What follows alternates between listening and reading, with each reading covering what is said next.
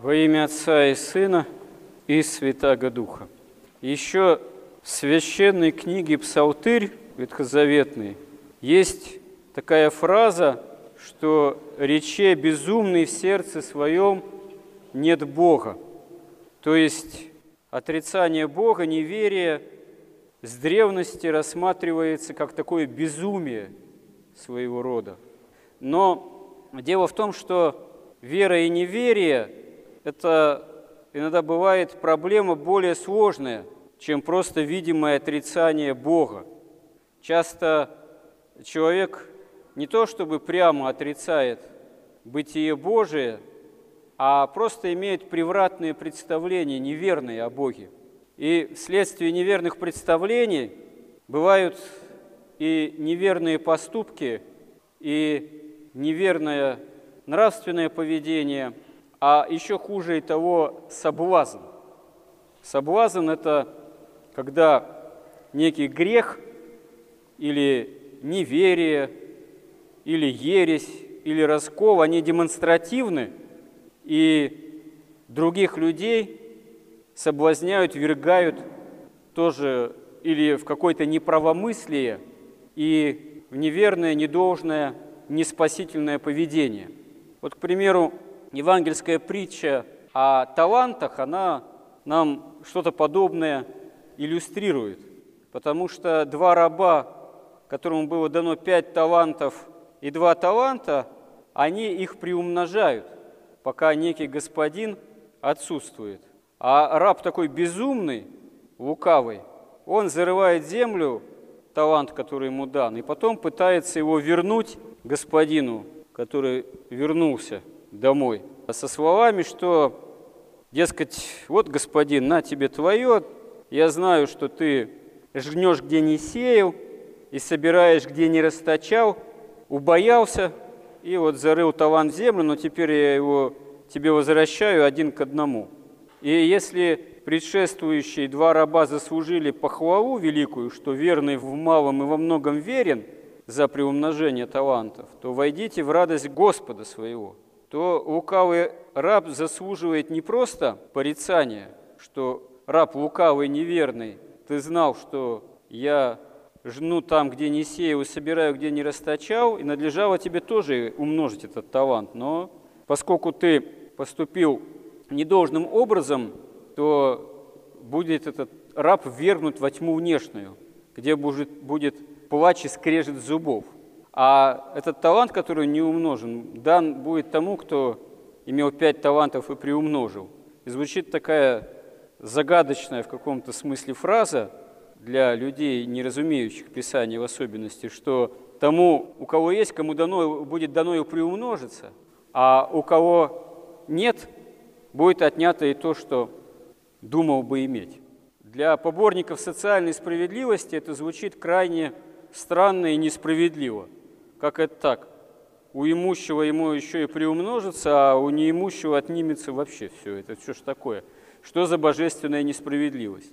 Но здесь имеется в виду, конечно, не имущественные отношения, достаток или недостаток, а, ну, проще говоря, тому, кто имеет опыт общения с Богом и доброделания, тому приумножится по действию божественной милости и благодати вплоть до вхождения в Царство Небесное, в жизнь вечную будет умножено такому старательному рабу Божьему. А тот, кто не постарался умножить дар жизни, талант, обретя общение с Богом непосредственного, в конечном счете в перспективе вечности земная жизнь-то отнимается, а если ты оказываешься вне общения с Богом, во тьме внешней, у тебя то, чем привык здесь в земной жизни жить, уже отнялось, а вечность ты не приобрел. Таким образом, рискуешь оказаться, что называется, у разбитого корыта, согласно притче Пушкинской про золотую рыбку. Вот.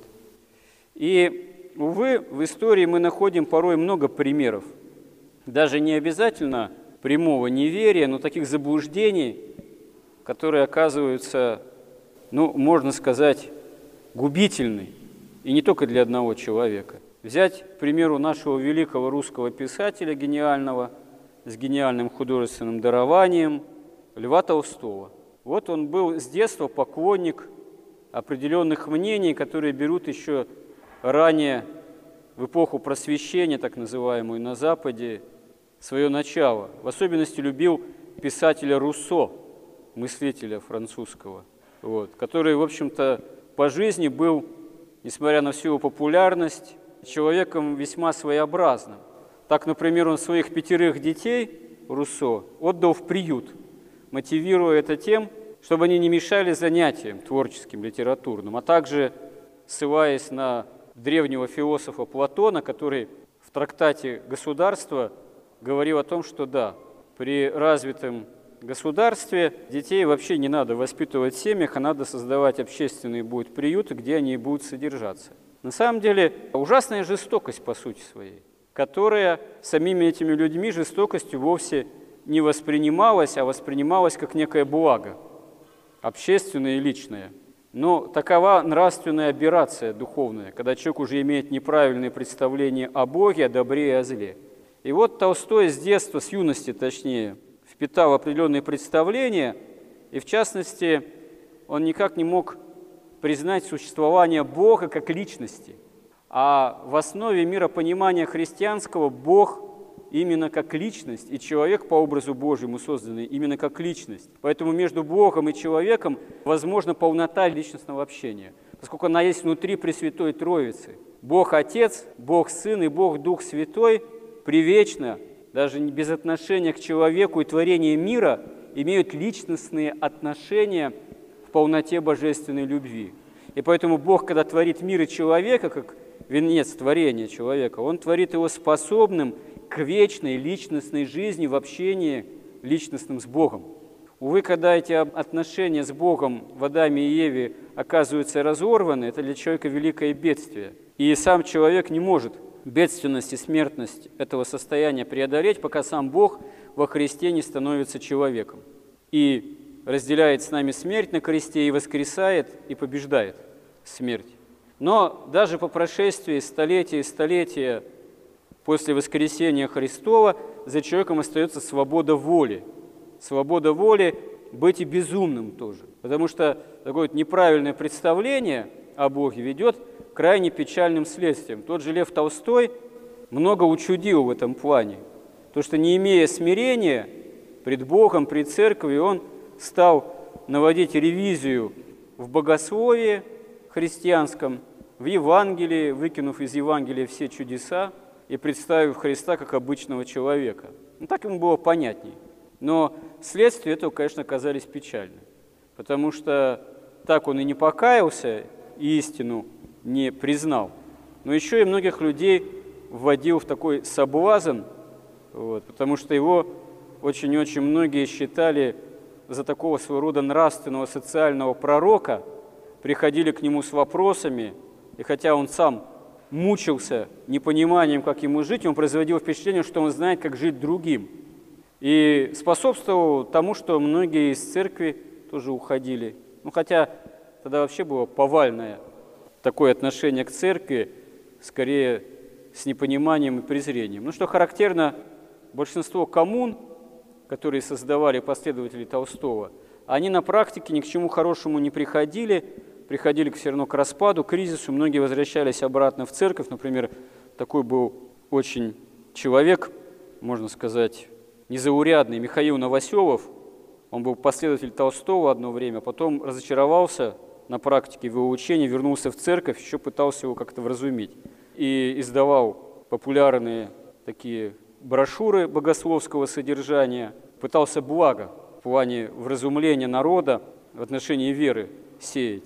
Ну, революция все равно произошла, потом Михаил Новоселов, ныне прославленный как мученик, в 30-х годах был расстрелян.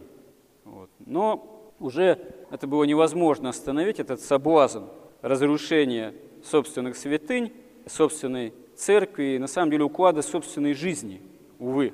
Потому что основа русской православной цивилизации было, как мы понимаем, крестьянство, которое на земле, как хозяйствующий, действительно, можно сказать, элемент, субъект, настоящий хозяин, родился как именно христианский хозяин земли, как христианин со всем хозяйским укладом.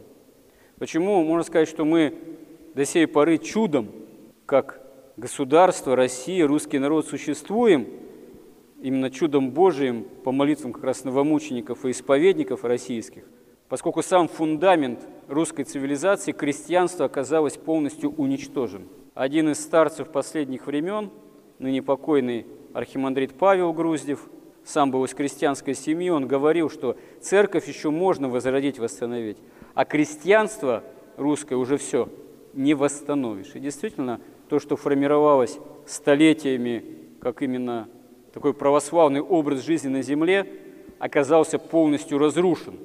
Как говорил ныне покойный мыслитель Игорь Шафаревич, философ, математик, ученый, писатель, собственно говоря, революция, все последующие события, коллективизация с предшествующей гражданской войной, которая, можно сказать, долго и не заканчивалась на самом деле.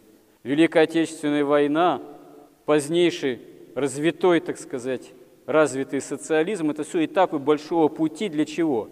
Чтобы уничтожить основу русской православной цивилизации, народ сам как крестьянин-христианин. Для чего? Для того, чтобы можно было, наконец, Русь былую вписать в западное общество потребления. Потому что общинная соборная Русь ну, никак не вписывалась в этот антихристов дух серебролюбия. Наконец вписали – после распада Советского Союза довольно успешно. Ну, антихрист сам еще не пришел, это отдельная история, но дух его, сребролюбие, поклонение материальным ценностям и материальному развитию, как головой угла, уже царствует и на Западе, и у нас во многом. Увы, с этим не поспоришь. Мы все от этого, можно сказать, духа зависимы.